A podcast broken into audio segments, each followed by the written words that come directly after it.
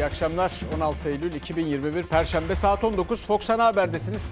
Ben Selçuk Tepeli. Bugünkü tabelamız çok pahalı. Lafı dolandırmanın lüzumu yok. Her şey ateş pahası çünkü ve sadece marketten aldıklarımız değil. Bize gösterilen birkaç kişinin teftişe gittiği, dolayısıyla o görüntülerle sanki pahalılıkla mücadele ediliyormuş intibayı yaratılan o işte domatesti, biberdi, patlıcandı falan değil. Her şey çok pahalı. Kiralara, evlere kadar. Onların hepsini denetleyecek müfettiş var mı acaba? Hemen ilk haberimize geçelim. Ee, bilim kurulu tek bir yeni karar aldı. O karar da mavi haritanın değişmesi yönünde. Mavi harita niye değişiyor? Çünkü daha önce şimdi bu mavi haritada tek doz aşılama ile renklendiriliyordu harita. Şimdi yeni kararla çift doz aşılamaya göre yapılacak. Fakat uzmanlar diyorlar ki çok ki biz de bunu neredeyse bir haftadır anlatmaya çalışıyoruz. Çok geç kalındı. Niye? Çünkü tek doz işe yarar mıydı? Rehavete düşürür müydü? Ki düşürdüğünü söyleyen pek çok uzman var.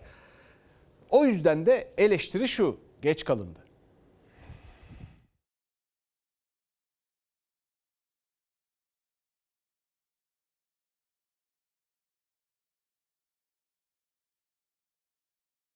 Lerden e, bir tanesiydi. Bütün ülkeler kış aşılanma oranlarını gösteren haritayı paylaşacağız. yapılan e, en büyük yanlışlardan e, bir Baştan tanesiydi. Bütün ülkeler kış hatalı. planlarını hazırladılar. Biz sadece e, veriyi Hani böyle düzeltme adımını e, atmış oluyoruz. Baştan beri biz diyoruz ki bu harita hatalı. Böyle yapmayın. İnsanları rehavete sevk ediyorsunuz. Uzmanlara göre Hani bir yanlıştan değil, daha çok geç e, döndü bir Sağlık Bakanlığı. Tek dozun koruyuculuğu yok Ancak, ancak açıklanan aşı haritası değiştirmeye karar veriyor. Uzmanlara göre bir yanlıştan daha çok geç döndü Sağlık Bakanlığı. Tek dozun koruyuculuğu yok ancak açıklanan aşı haritası tek doza göre. Günden güne maviye boyandı. Doktorlar rehavete yol açar dedi sesini duyuramadı. Sonunda haritada önümüzdeki haftadan itibaren çift doz aşılamanın gösterileceği açıklandı. Böyle bir maviye dönüşüm var. Masmavi. Hadi Türkiye'm, işte hadi e, Uşak, hadi Hakkari. E, tamam da e, ondan sonra insanlar şunu soruyorlar. E, e, tamam bakın aşılama oranları ne kadar güzel gidiyor. Ülkede masmavi oldu. E, niye bu kadar çok hasta var? Niye bu kadar çok can kaybı var? İşte bu çelişki artan vaka ve vefat sayıları bilim kurulu toplantısının da gündemiydi. Toplantıdan haritayı değiştirme, tek dozu değil çift dozu gösterme kararı çıktı. Çünkü salgın alarm veren bir seviyede. Günlük can kaybı 248 vakaysa 28.224. Çok üzülerek tekrarlamak durumundayım. Bir süre sonra vaka saymayacağız, ölümleri sayacağız ve onlar çok fazla olacak ve başka ülkelere göre fazla olacak cümlelerini daha neredeyse bundan 9-10 ay önce söylemeye başlamıştım. Öyle de oldu. Türkiye aşılamada diğer ülkelerin çok gerisinde. Vefat sayısındaysa ne yazık ki en üzücü yerde. İngiltere'de vaka sayısı daha yüksek, ölüm daha az. Sebebi aşının ağır hastalıktan koruması. Türkiye'de ise bu henüz kavranabilmiş değil. Aşılamayı geç yaptık. Aşılamada ciddi bir takılma yaşıyoruz. Her gün bir uçak düşüyor ve o uçağın içinden kurtulan olmuyor.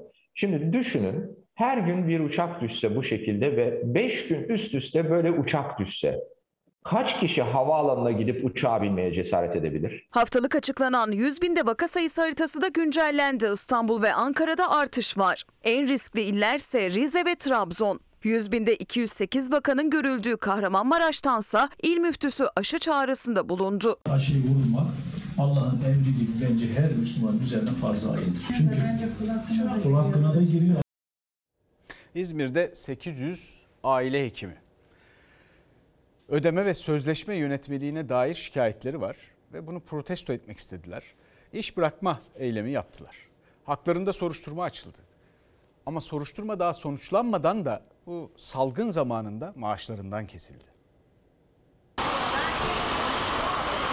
henüz soruşturmaların bile ulaşmadığı hekimler varken, soruşturmalar sonuçlanmamışken hekimlere ve aile sağlığı çalışanlarına iş bıraktıkları gerekçesiyle maaşlarından kesinti yapılmıştır. Pandemide kendi sağlıklarını hiçe sayarak çalışan hekimler takdir beklerken adına ceza dedikleri yönetmelikle karşılaştı. İş bırakma eylemine katıldıkları için haklarında soruşturma açılan hekimlerin maaşlarında kesinti yapıldı. Maaşlarımız elimize geçtiğinde kesintilerin varlığından haberdar olmuş bulunmaktadır. Bulunmaktayız. 1 Temmuz tarihinde yürürlüğe giren ödeme ve sözleşme yönetmeliği doktorların ve diğer sağlık çalışanlarının tepkisiyle karşılaştı. Hekimler ve aile sağlığı merkezi çalışanları kendi deyimleriyle Sağlık Bakanlığı'nın ceza yönetmeliğine karşı iş bıraktı, seslerini duyurmaya çalıştı. Yapmış olduğumuz iş bırakma eyleminden sonra bizlerin maaşlarından bizlere hiç sorulmadan, hiç savunma istenmeden iki günlük kesinti yapılmıştır. İzmir'de ceza puanlarıyla işten atmaya kadar giden yönetmeliğe tepki olarak 16 ve 27 Ağustos'ta iş bırakma eylemi yapıldı.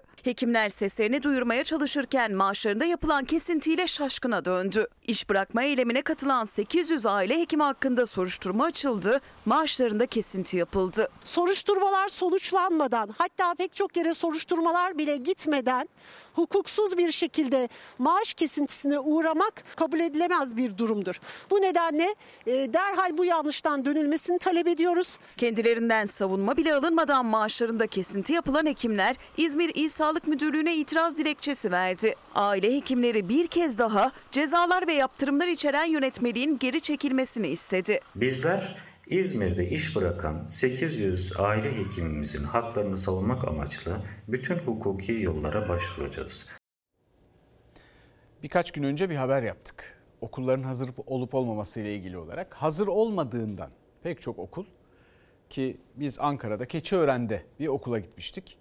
Bununla ilgili şimdi bugün kağıthaneye gideceğiz. Mesele yine ortaokul öğrencilerinin ilkokul binasında kalabalık bir şekilde eğitim görmesi. Pek çok öğrenci de geç saatlerde okuldan çıkmak zorunda kalıyor ve bu yaygın bir mesele. 3000 kadar okul 3 e, 5000 kadar okul 3 milyon kadar öğrenciyi ilgilendiriyor. Onların hayatını zorlaştırıyor. Velilerin hayatını zorlaştırıyor. Şimdi bu haberin içinde de detayları göreceğiz ama soru şu. Okullar kapalıyken ki aşağı yukarı bir buçuk yıldır kapalıydı. Ne yaptınız? İstiyoruz okul. Çok kalabalığız. Bir de pandemide yapılmayan misafir okulumuz var. İki sene boş kaldı. Niye yapılmadı? İki yıldır gözleri o binada bekliyor veliler. Aylar geçti, okullar açıldı ama boşaltılan ortaokul binası yenilenemedi. İstanbul Kağıthane'de ilkokul ve ortaokul öğrencileri aynı binada eğitim görüyor. Yüz yüze eğitimin ilk haftasında virüse yakalanan öğrencilerin sayısı artınca iki sınıf karantinaya alındı. Velilerin endişesi katlandı. Kızımın sınıfında var evet yakalanan var. Arkadaşımız pandemide hani gelemiyor. Yüz yüze eğitime verilen bir buçuk yıl aranın ardından velilerin beklentisi seyreltilmiş sınıflar, daha hijyenik tuvaletler ve koridorlarda. Ancak beklediklerinin aksine seyreltilmiş sınıflar bir yana okulların mevcudu iki katına çıktı. İki yıldan beri burada eğitim görülmedi. Şimdi bu okul yapılmadı da şimdi bu çocukların hepsi birden bir okula niye sokuldu? Hijyen nerede? Biz evde beş kişi evimizi temiz tutamıyoruz. Okul nasıl temiz olsun? İki tane temizlikçiden. Velilerin iddiasına göre İstanbul Kağıthane'deki Harmantepe Ortaokulu 2 yıldır deprem güçlendirmesi yapılsın diye bekliyor. Ancak tabelaya bakıldığında okuldaki tadilat işlemleri 6 Ağustos 2021'de başlamış gibi görünüyor. Yani bu tabelaya göre yüz yüze eğitime ara verilen o bir buçuk yıllık süreçte okulda tek bir çivi bile çakılmamış. Zaten pandemi vardı. Bir yıldır evdelerdi. Bu pandemi boyunca yapılamayan okul neden bu zamana kaldı? Ortaokul öğrencileri hemen yanı başlarındaki Harmantepe İlkokulu binasına taşındı. Okulun mevcudu da bir anda iki katına çıktı. Ama ne okulun kapasitesi yetiyor bu yoğunluğa ne de temizlik personeli. Temizlik görevleri maalesef eksik. İlkokullar çıktıktan sonra ortaokulların içeriye girmesi için yaklaşık yarım saatlik bir zaman dilimi ayrılıyor. Ancak bu zaman diliminde öğrencilerin duracak bir yerleri de yok. Şu anda da görüldüğü gibi yolun ortasında trafiğin içinde araçların ezme tehlikesi altında çocuklar derse girmek için bekliyorlar. Ortaokulun güçlendirilmesi için yaklaşık iki yıldır hiçbir şey yapılmamışken hemen karşısında geçtiğimiz yıl Eylül ayında Halk Eğitim Merkezi'nin inşaatı başlatıldı ve bugün itibariyle de bu inşaat tamamlanmış durumda. Velilerin isteği ise hiç değilse bu binanın bir süreliğine ilkokul ve ortaokul öğrencilerine tahsis edilmesi. Pandemi falan denilmedi, devam edildi. Ama pandemi var, okul kapalı, iki senedir yatıyor okulumuz. Çocukların daha çok aciliyeti vardı. Sonuçta halk eğitim için yer bulundu. Eğitime devam edebiliyorlar. Ama şu an çocuklarımız üst üste eğitim görüyor. Korunamayan sosyal mesafe artan vakalar, veliler çözüm bekliyor. Birinci haftanın sonuna doğru vakalar çıkmaya başladı. Kapanan sınıflarımız da var. Çaresiziz valla bütün veliler de rezil, çocuklar da rezil. Şimdi velilerin önerisi güzel. Karşıda bir bina var. O bina niye kullanılmıyor diye. Hatta Türkiye genelinde eğer organize edebilse yetkililer, bu konudaki karar vericiler, hükümet, ilgili bakanlıklar ve birbirleriyle temas halinde olsalar belki bir çare bulunabilir. Yani 20 yılda Türkiye'de 2 milyar ton beton döküldü. 60 milyar dolardan bahsediyoruz. Sadece İstanbul'da 1 milyona yakın boş konut var. Bunların bir kısmı yapıların bir kısmı ofis binası filan doluymuş gibi görünsün diye boş yere elektrik de harcanıyor. Bazılarına perde filan da takılıyor. Fakat bunlar boş. Ya boş duracağına bari bir çocuklara verilsin. Bir işe yarasın. Uygun görülen miktarda da kira verilsin. Onlar da bundan zarar etmesin. Haybe'ye de elektrik harcamasın. Kaç tane ofis dolu? Bu rakamları kim verecek bize? Bu şehirde kaç ofis dolu? Koca koca gökdelenler var. Ben soruyorum. Ke- Kendi komşularına soruyorum. Kendi yetkililerine, ilgililerine soruyorum. Üçte ikisi boş diyorlar. Gökdelenden bahsediyoruz. Manhattan gibi filan. Sanki orada bir şey olduğunu zannedersiniz karşıdan bakınca böyle. Işıklar filan. Çocukları okutmak lazım. Öğrencilerin sorunlarından devam edelim. Bakın sadece derslik meselesi değil aynı zamanda yurt meselesi var. Türkiye genelinde de büyük bir mesele bu. Üniversite öğrencileri okullarına geri dönüyorlar. Pek çoğu Ekim ayında açılacak. Ama yurt yok. Nerede kalacaklar? Kiralar almış başını gitmiş. Bir, bir, bir yer aramak için yeterince vakit bile yok. Müthiş bir kriz var. Bu e, İstanbul e, Büyükşehir Belediye Meclisi'nde de gündemdeydi. Ve o sırada da İyi Partili bir üye dedi ki ki bu daha da tehlikeli bir durum. Gençler bizi tarikat yurtlarına teslim etmeyin diye bağırıyor. Öyle dedi. Bakalım yurt krizine. Gençler ne diyor biliyor musunuz? Bizi tarikat yurtlara teslim etmeyin diyor.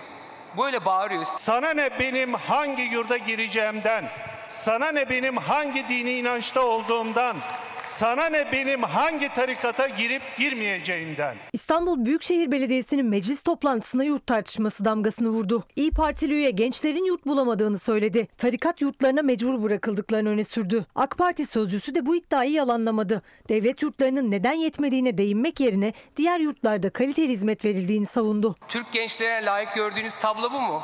Orada üniversite öğrencilerine kaliteli yurt hizmeti veriliyor. Bir tane vakıf yurdu var bizim. Ben orada kalıyorum. Daha çok muhafazakar insanlar tercih ediyor. Burs veriyor. Olmasa çok sıkıntı. Ben bu yıl düşündüm onu.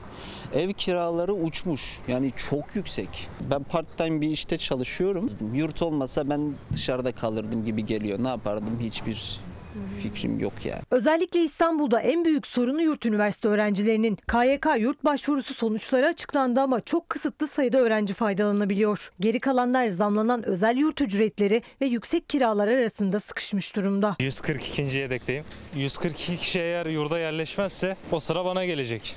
Olumlu olmazsa mecburen özel yurt. Apartlar sanmıyorum 1 artı sıfırlar 3 bin lira şu an. çocuklarımızın hani bir üniversiteyi kazanmış olduğuna neredeyse sevinemez durumdayız. Çok artmış durumda kiralar. 1800-1900 lira söylenen yer 2800-3000 liraya falan çıkmış durumda.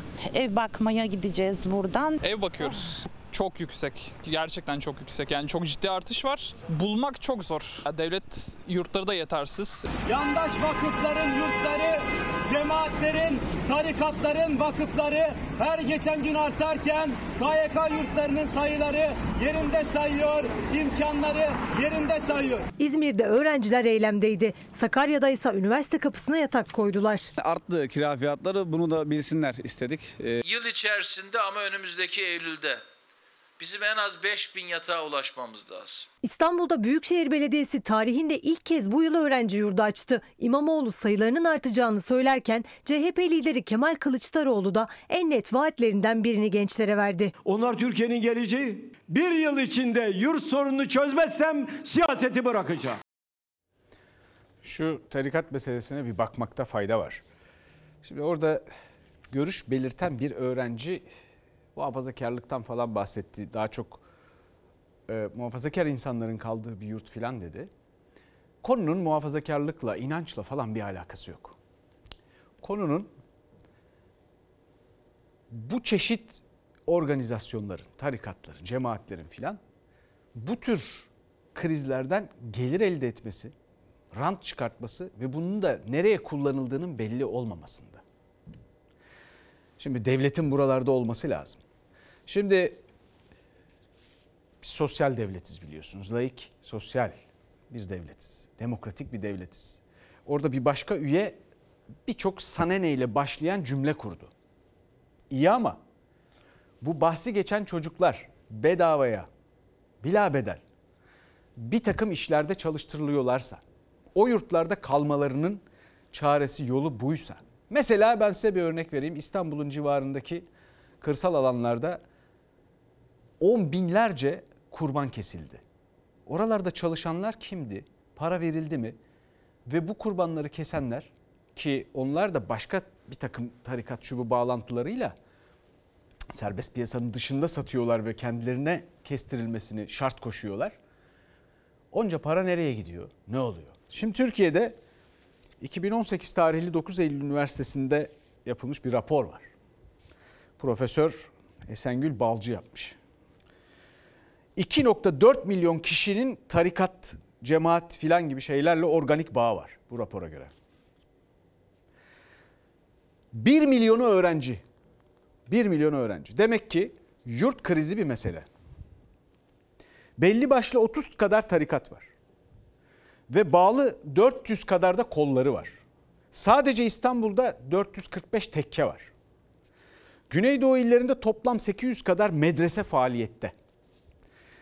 Ve bunların bazısı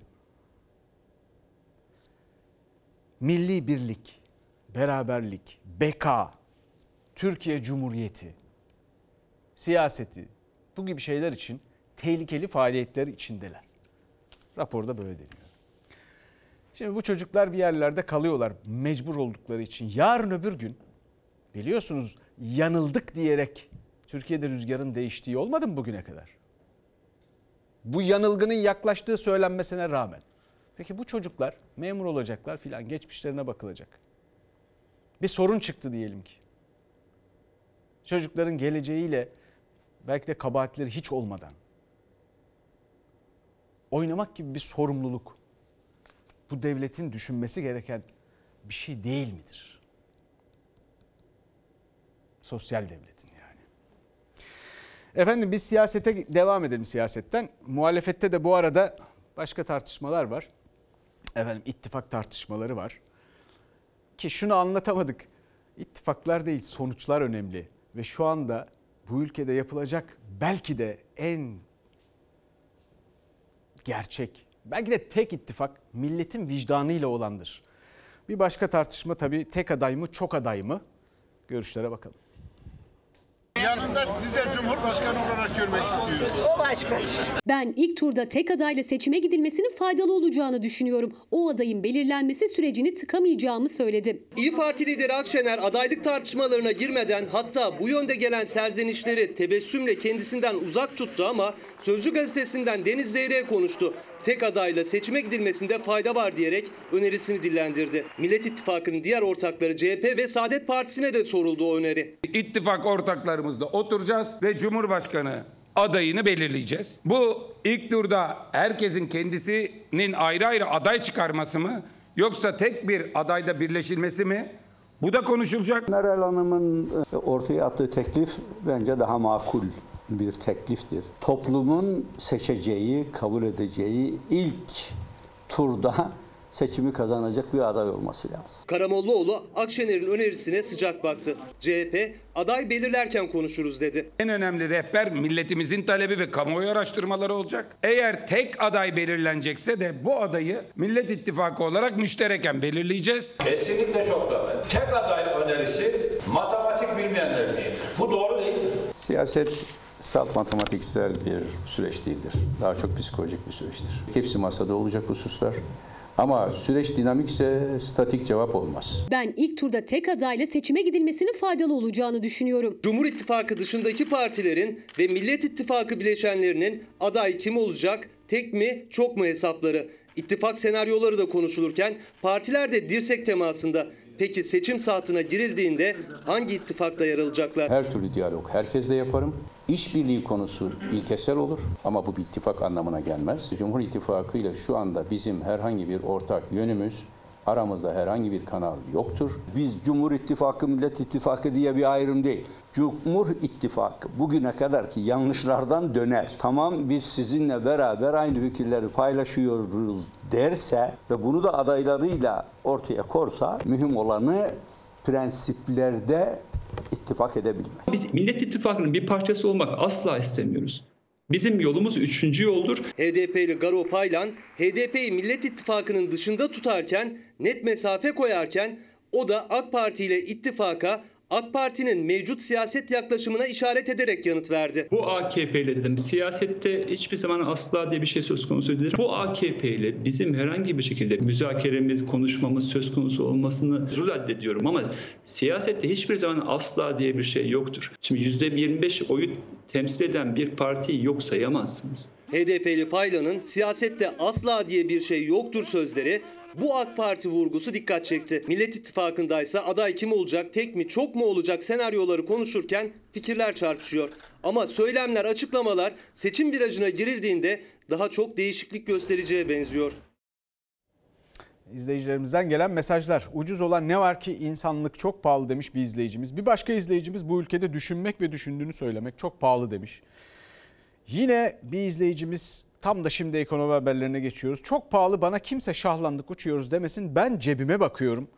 Dünden e, kaç kez daha kaç defa daha boş iyi yayınlar demiş.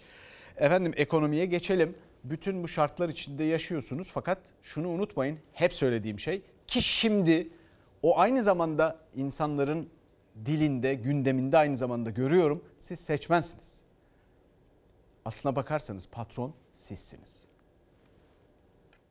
Çok kolay oy verir oldunuz. Onun için bizi yönetenler sizi sayıdan saymıyor. Çırak çıkan sizsiniz. Beş maaş alan danışman maaşlarını almaya devam ediyor. Başkanım saymayana oy yok.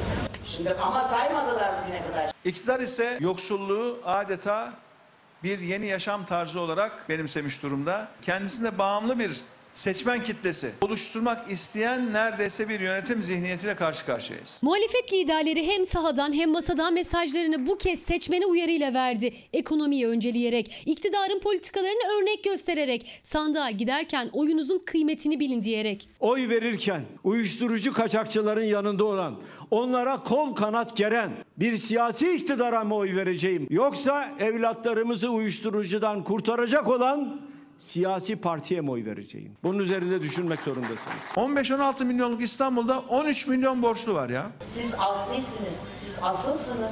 Seçmen veli nimet olacak ve bu ağları buraya getireceksiniz.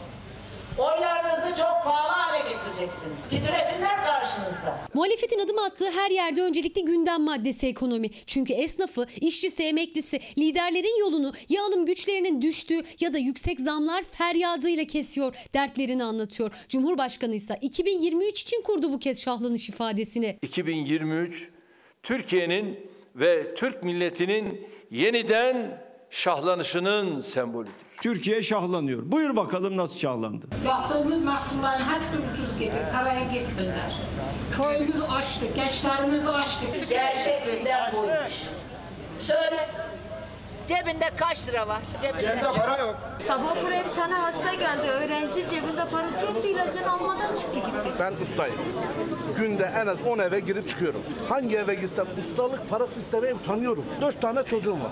Ben bunları nasıl doyurayım? Esnaf İyi Parti liderine dert yanarken, gençler işsizlikten, vatandaş artan gıda fiyatlarından dert yanarken Cumhurbaşkanı Erdoğan da yeni günde ahilik haftası ve esnaf bayramı etkinliğinde konuştu. Salgının esnafımız üzerindeki yükünü hafifletmek için çeşitli tedbirler aldık. Kredilerin geri ödemelerini 3 defa erteledik. Gelir kaybı desteği ve kira desteği başlıkları altında 5 milyar liranın üzerinde hibe desteği verdik. Pandemi, pandemi, pandemi. Kapatıyor kafemizi. Hadi biz size para ödeyeceğiz diyorlar.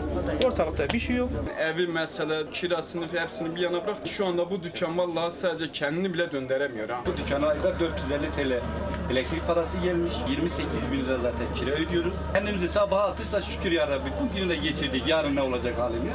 Cumhurbaşkanı esnafı yalnız bırakmadık dedi. Akşener'in esnaf ziyaretinde ise yine şikayetler yükseldi. Şimdi bu arada son günlerde tekrar neyle karşı karşıyayız haberlerde? Haberlere bir bakın. Lahana dedektifleri, efendim pırasa müfettişleri, patlıcan hafiyeleri.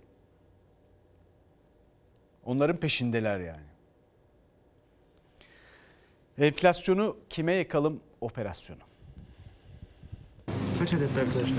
1, 2, 3 adet. Enflasyonun yol açtığı hayat pahalılığı konusundaki sıkıntıları da gayet iyi biliyoruz. Raflardaki, etiketlerdeki fahiş fiyat artışlarının önüne geçeceğiz. Bir ürün bize geldiği zaman faturası nettir. Üretim maliyetlerinin düşmesi lazım. Aldığımız yerden pahalı aldığımız için bizde şu an pahalı görünüyor ürünler. Sebze meyve hallerinden sonra Ticaret Bakanlığı'na bağlı ekipler şimdi de süpermarketlerde fiyat denetimine başladı. Ürünler fiyatları incelendi, notlar alındı. Daha önce de denenen ama yüksek enflasyona çare olmayan bu yöntem marketçilere ve Türkiye Perakendeciler Federasyonu'na göre yine işe yaramayacak. Biz marketçiler tüketicinin en son alışveriş yaptığı, ürünü ve fiyatı gördüğü noktayız. Tüketici ürünün bize gelene kadar hangi aşamada nasıl geçtiğini bilme şansına sahip değil haliyle. Burada günah keçisi marketler oluyor yani. Her şeyin faturası var, e, geliş faturası var, çıkış faturası var. 1 liralık ürün 30 liraya satılmaz. Domatesin kilosu 7 lira. Peki Evet. bu domates size ne kadara geldi toptan?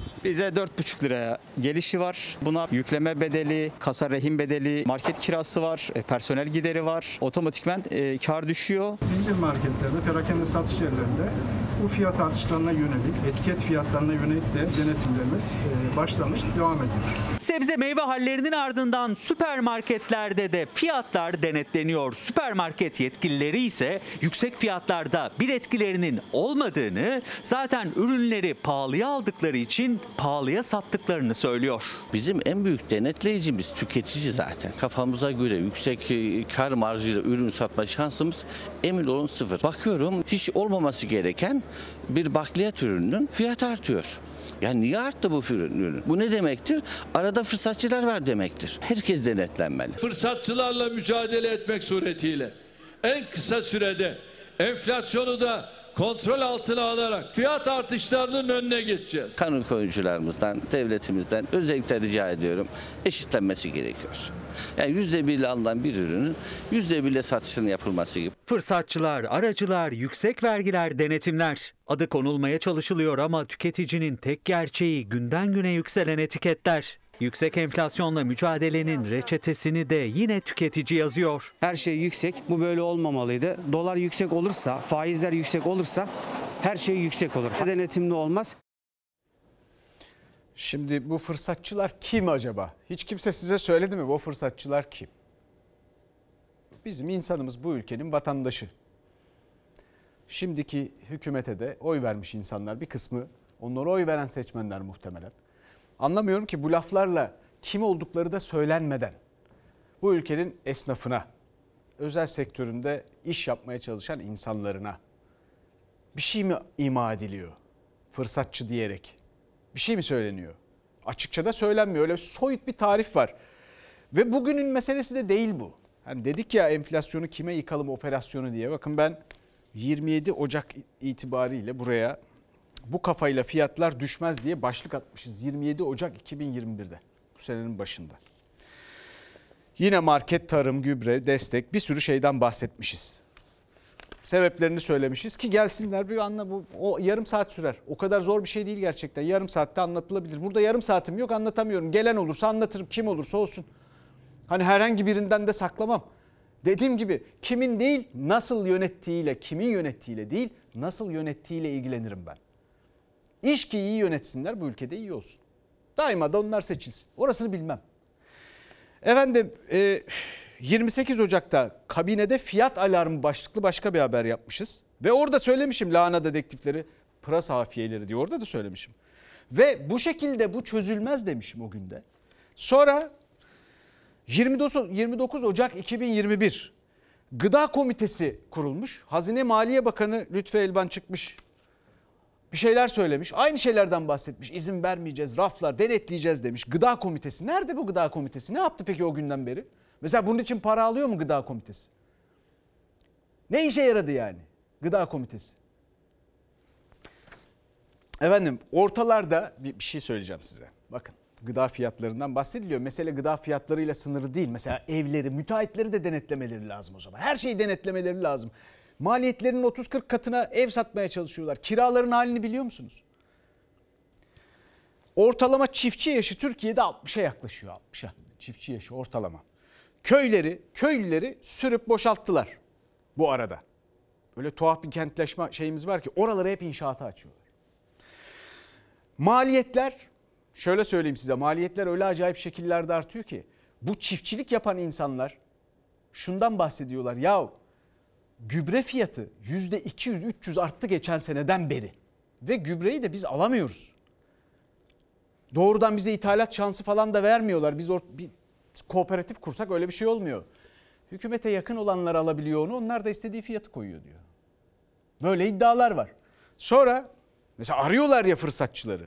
Sonra tekelleşme. Küçük üretici ortalıkta mı? Var mı? Tedarik zincirleri. Senin nerede soğuk hava depon var? Kamyonların öyle mi? Ne kadar israf, ne kadar ziyan? Ne kadar uzaktan getiriyorsun büyük şehirlere tüketilecek şeyleri? O arada mazota, benzine, şuna buna zam yapmıyor musun? Tonla ÖTV almıyor musun? Fırsatçılardan bahsediyorlar ya. Yumurta fiyatları artıyormuş. Son günlerin konusu. Bir iki gündür bunu dinliyorum. Bir anda 7 kuruş zam gelmiş filan. Yumurta fiyatları artıyormuş. Şimdi böyle soyut bir sorumludan bahsedip duruyorlar ya yumurta fiyatları artıyor neden artıyor diye. E tavuklardan kim suçlu? E tavuklar suçlu tabii. Buradan bakınca bu kafayla tavuklar suçlu. Cezalandıralım onları. Bir tane Amerikalı yazar var Ermon Melville adı. Polinezya hayatına bir bakış diye bir kitabı vardı. Şimdi onu hatırladım. Bir tane horoz vardı tek ayağı üstünde böyle kederle dikiliyordu. Onun gibi tavuklarla horozlarla karşılaşırız. Efendim devam edeceğiz bu konulara. Şimdi geçelim emekli maaşına. Şimdi öyle şeyler söyleniyor ki bu maaşlar şu kadar kat arttı, bu kadar kat arttı. Ha, kimin para birimine göre ise bunu bir de gelip emekliye anlatsınlar bakalım. 27 kat artan emekli maaşları var. İşçi emeklisi aylığı 2002 yılında Cumhurbaşkanlığı verilerine göre 276 liraydı. Şu andaki verilere göre 2599 lira. Eğer 27 kat artsaydı 7500 lira olması gerekirdi. Yani 27 kat artmadı. Cumhurbaşkanı emekli maaşı 19 yılda 27 kat arttı dedi ama Cumhurbaşkanlığı aynısını söylemiyor. Cumhurbaşkanlığı Strateji ve Bütçe Başkanlığı'na göre 2002'den 2021'e artış 8 katla sınırlı. Uzmanlara göre ise kağıt üstündeki bu rakamlar emeklinin 27 ya da 8 kat daha iyi durumda olduğunu göstermiyor. Çünkü alım gücü düştü, cepteki delik büyüdü. Emekli verimlilikten, ekonomik büyümeden, refahtan pay alamadı. Gerçek durum budur. Evet. Bunun diğer anlamı da yoksullaşmadır. Çünkü ekonomi büyürken 12 kat büyürken siz 8 kat büyüyorsanız e, bunun adı yoksullaşmadır. Emekli pay aldı mı? güldürüyorsunuz siz beni. Teşekkür ederim. Vallahi güldürüyorsunuz. Gıdaya harcadığım masraf o, masraf o gün 100 lira ise bugün 2000 lira. Yani aradaki fark e, kapanmaz bir pozisyonda. Makas çok açık. 19 yılda milli gelir 12 kat arttı ama o artış emekliye çok da yansımadı. Enflasyon karşısında maaşı eriyen emeklinin alım gücü de günden güne düştü. Hiçbir pay almadık. Bizim maaşımız hep aynı ve hep de içeride. Dışarıda değil yani içeride. Cumhurbaşkanlığı Strateji ve Bütçe Başkanlığı 19 yılın karşılaştırmasında Erdoğan'dan farklı bir tablo çiziyor. Emekli maaşları 6, 8 ya da 9 kat artmış olarak gözüküyor. 27 kat artan emekli maaşı var mı? Evet var.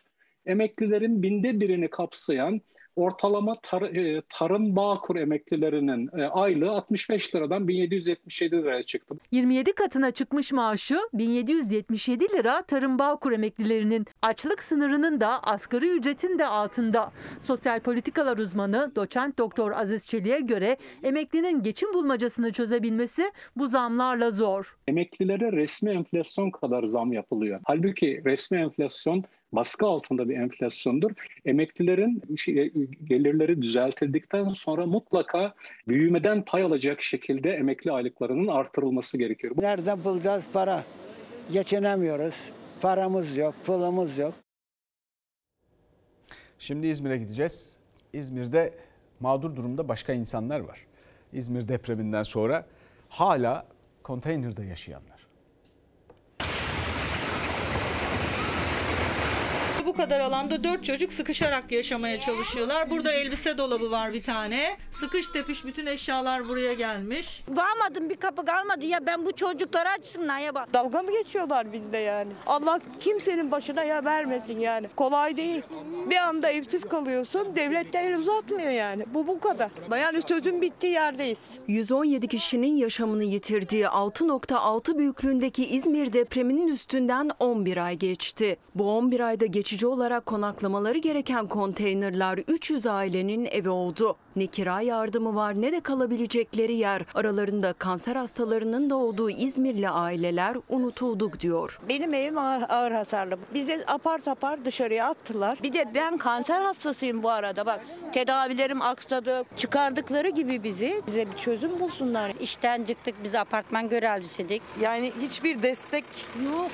Maaş da yok. Her gün makarna pişiyor. Yemin her gün makarna pişiyor. Fırınladım. O askıdan ekmek al. Onunla idare olan. En geç bir ay içerisinde konutların inşasına başlayıp bir yıl içerisinde de sağlam konutlarımızı inşallah vatandaşlarımıza teslim ediyor olacağız. Çevre ve Şehircilik Bakanlığı bir yıl demişti ama bir yıl dolmak üzere yeni evlerse ortada yok. Konteynerlarda kalınabilecek süre ise iki yıla uzatıldı. Yani orada yaşayanlar için umut da yok. Ev istiyoruz yani. Biz burada ne zamana kadar çocuğum, çocuğumuz var. Her türlü yardım yapılıyor diyorlar. Biz hiçbir şey görmüyoruz. İzmir depreminin ardından evini kaybedenler çadırlara ve konteyner kentlere yerleştirilmişti.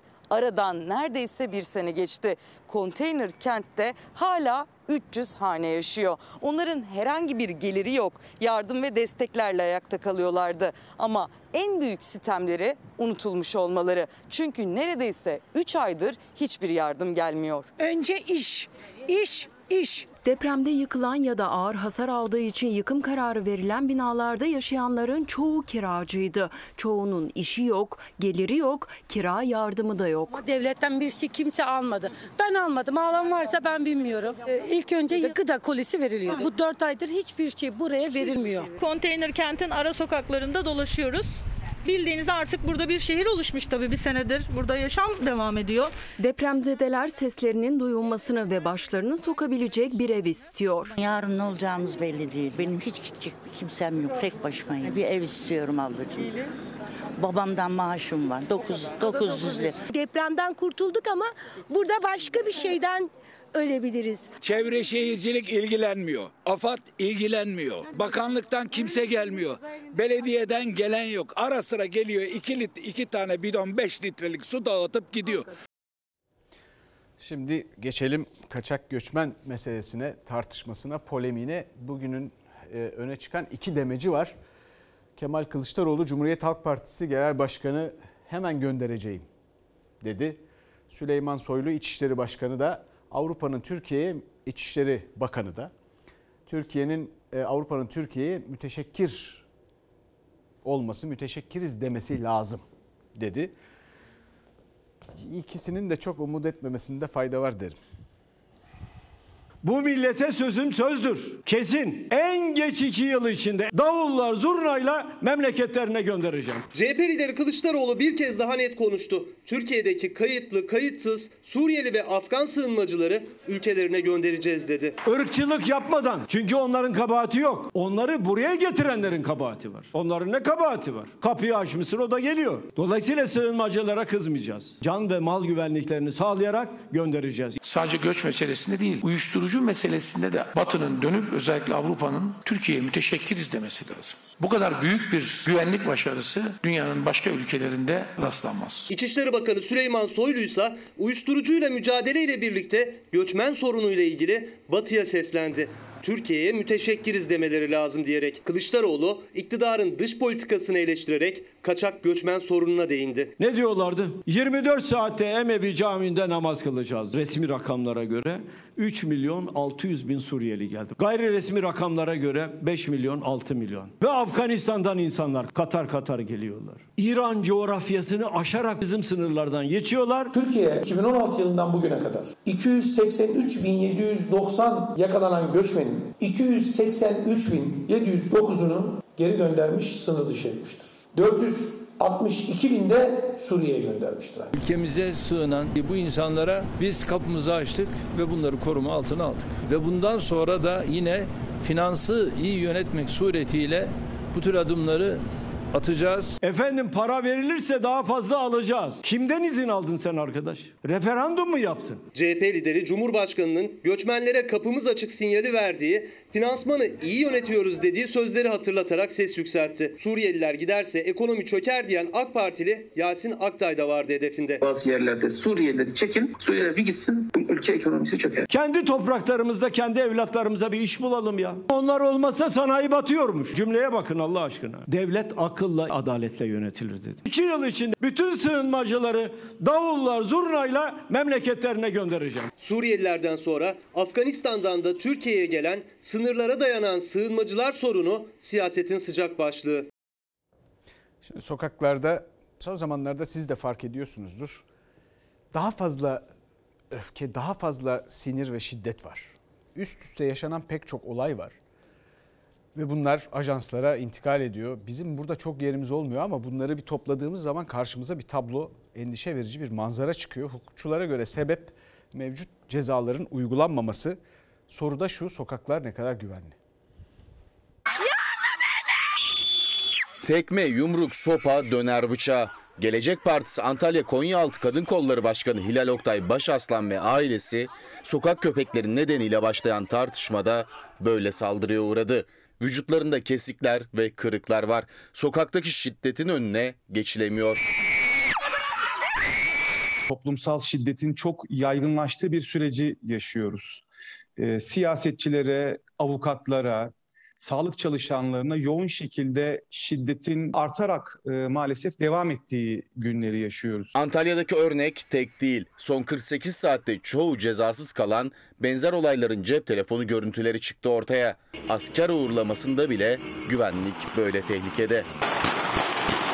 Samsun'da işinden evine dönerken iki grubun çatışmasının ortasında kaldı Kader U. Bacağından yaralandı. Ankara Barosu Başkanı Avukat Erinç Sakan'a göre artan bu olayların sebebi mevcut cezaların uygulanmaması. Bizim kanunlarımız yeterli cezai müeyyideleri bazı suçlar bakımından içeriyor. Uygulamaya döndüğümüzde ciddi oranda bir cezasızlık müeyyidesini e, görüyoruz. Bazı kişiler siyaseten veya bazı güç odaklarından aldıkları o güçle kendilerinin dokunulmaz olduğunu e, hissetmeye başladılar. Yargı bağımsızlığının olmadığı noktada cezasızlık algısının yüksek olduğu ortamlarda şiddete başvurma oranının da çok ciddi oranda arttığına şahit oluyoruz. Sarıyaşlı Belediye Başkanı'nın şikayet için belediyeye gelen bir Aksaraylı'ya yaptığı gibi kimi zaman yumruk, kimi zaman tekmeler konuşuyor. Bazen de İstanbul Beşiktaş'ta olduğu gibi valeler sandalye ile silahla birbirine saldırıyor. Ya dur diyecek olmuyor ya da polis yakalıyor ama ceza verilmiyor. Suçlularsa elini kolunu sallayarak gezmeye devam ediyor. Bir ceza sistemimiz var bizim. Fakat uygulamaya geldiğimizde denetimli serbestlik modelleri, e, infaz yasasındaki indirimler, para cezalarına e, veya başka türlü e, cezalandırma tiplerine çevrilmesi bir cezasızlık algısına tekabül ediyor. Gelir dağılımında adaletsizlik, umutsuzluk ve onun dışında insanların dar boğazlarda karşılaşması neticesinde herkesin kendini kurtarma çabası bir araya gelince böyle olur. İşte ümit verecek, fikir verecek birilerine ihtiyaç bundan dolayıdır. Şimdi bir ara verelim efendim. Dönüşte bir dakikada bir fıkra anlatacağım. Bir kabilede yerliler kabile şefine sormuşlar. Bu kış nasıl geçecek, ne kadar odun toplayalım diye. O da tedbirli davranıp bir fikri yok ama demiş ki gidin bolca odun toplayın. Toplamışlar, epeyce de yorulmuşlar. Şefe gelip demişler ki daha toplayalım mı, ne kadar toplayacağız? O da gitmiş meteorolojiye sormuş. Demiş ki ya biz odun topluyoruz, sizce kız, kış nasıl geçecek? O da demiş ki meteoroloji sert geçecek. Öyle görünüyor. Biraz daha toplayın. Toplamışlar yine yorgunluk filan. Daha toplayalım mı? Tekrar kabile şefi meteorolojiye sormuş. Demiş ki ya zannettiğimizden de sert geçecek galiba. Bu olay böyle yürüyüp gitmiş. Sonunda kabile şefi insanların yorgunluktan dili çıkmış artık. Sürekli odun topluyorlar. Meteorolojiye demiş ki ya biz sürekli odun topluyoruz. Siz sürekli benzersiz bir kış olacak diyorsunuz. Bunun sonu ne zaman gelecek? Nereden biliyorsunuz böyle olacağını? Demiş ki yerliler, meteoroloji yetkilisi yerliler çılgınlar gibi odun topluyorlar. Türkiye'deki ekonomi biraz böyle. Her şey birbirini tetikleyip arttırıyor.